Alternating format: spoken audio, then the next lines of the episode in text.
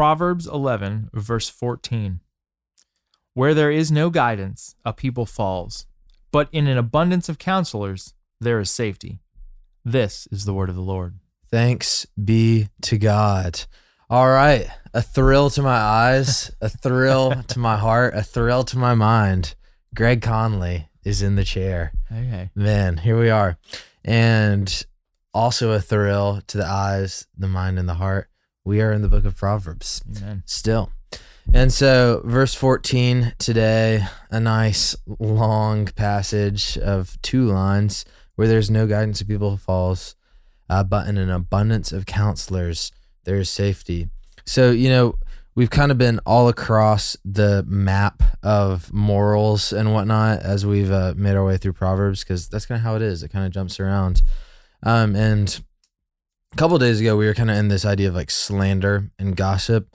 And then we jumped into the, uh, these proverbs that kind of take those ideas, but also grow it to this like civil good kind of idea that uh, a city benefits from righteous, having righteous people.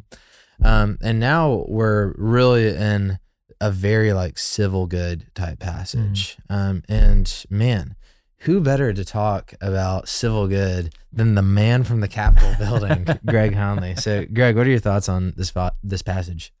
Um, I mean, I think it's interesting um, that the the people falls where there's no guidance, um, where there's no wisdom. Yeah. Um, you know, because the second half of the statement, in an abundance of counselors, there is safety. Presumably, those are good counselors. Those are wise counselors.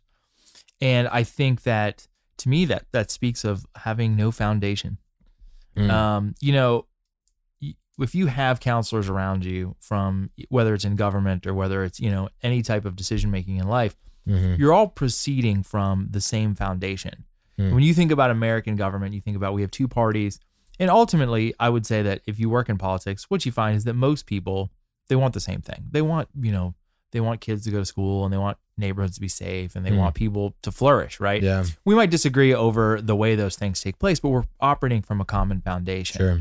And so I think that what's implicit in this is not just that you have counselors, but that you have counselors who are proceeding from a similar foundation, which means that you can have an abundance of counselors who are proceeding from a faulty foundation or a Mhm. different foundation that will not prevent people from falling. hmm And I think that's important when we're talking about civic good to examine um, when we're talking about people who are guiding our city, guiding our Mhm. state, guiding our country, whether they are proceeding from a, a foundation of looking for the good, you know, the, the true, the good, and the beautiful, uh, even if they're not people of faith. Are they Mhm. proceeding out of a generosity for their fellow man? Yeah. Or are they proceeding out of sort of some kind of selfish gain or even just plain old pragmatism? Mm. um, that leads to really, really serious danger. And so I think it's important to, and it can be kind of a pain in the butt.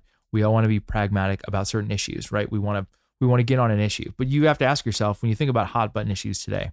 hmm You think about issues like abortion, hmm right? Is your are your beliefs in abortion as a Christian animated by your foundation as a biblical person, or have you Mhm. never really thought that through? Yeah.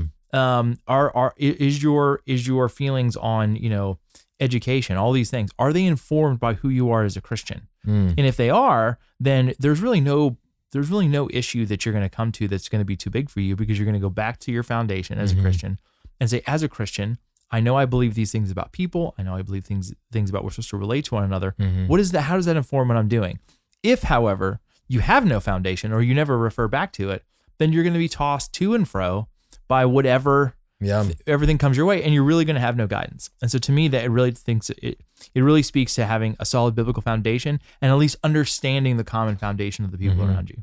Absolutely. I mean, I think that's an interesting point. Even how in American history, sort of the roles of, of Republicans and Democrats has even like crossed over the Mhm. aisles as to who's the more progressive party, who's the more conservative. You know, like, yeah. and so I, I do think that that is so crucial uh, when it comes to to politics. I think we can kind of parse out views. I mean, I think immigration is one of these where Mhm. it shows a lot. Is um, we can parse out some some views that we hold in life, some principles that we hold are biblical founded, they're spiritual, they're sacred, whatever you want to call them, religious maybe. Uh, and then some of our views are pragmatic. Mhm. Um, that's kind of how we can operate sometimes. But I think that's like such a great point that as believers, um, you know, it's it's all supposed to fall under the guidance of the Holy Spirit, and all supposed to be guided by wisdom Mhm. um, and by this you know kind of character of wisdom that we see throughout the the book of Proverbs, who goes out and cries aloud in the streets. Um, you know, and, and I think that this also it's one of those th- principles that boils down um, into the different like tiers of society. So we're kind of talking on this big civil level. Um, I think that we totally see this play out spiritually. That you know we as people are designed to move in packs together. Mhm. Um, we're designed to uh, be led and to be leaders. You know, we're designed to benefit from guidance. And so um, this is like another one of those principles that points us to this idea that um, lone wolf, lone wolf following Jesus doesn't work. Yeah. You you need guidance. You need people who are watching over your soul. Yeah. And you need accountability. Um, and then it also like boils down even below that into you know our family structures and um, these like all these different structures kind of inform one another um, that we're people who we need guidance we need accountability we need counsel Mhm. and we need to be people who seek that out not who are just like forced into it Yeah. but people who who seek that out That's awesome, man. yeah Great.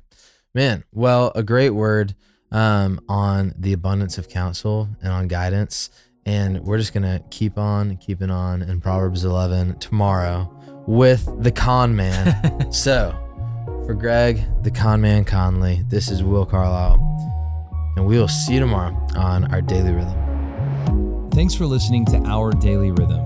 I'm Jason Dees, one of the pastors of Christ Covenant, and Our Daily Rhythm is a ministry of our church designed to help you more faithfully and effectively meditate on God's Word. If you ever have a question for us about one of our Bible readings or one of your own Bible readings, please don't hesitate to text us at 404 465 1737. Again, that's 404 465 1737. Or email me directly at jason at christcovenant.com. We'll meet you again tomorrow for our daily rhythm.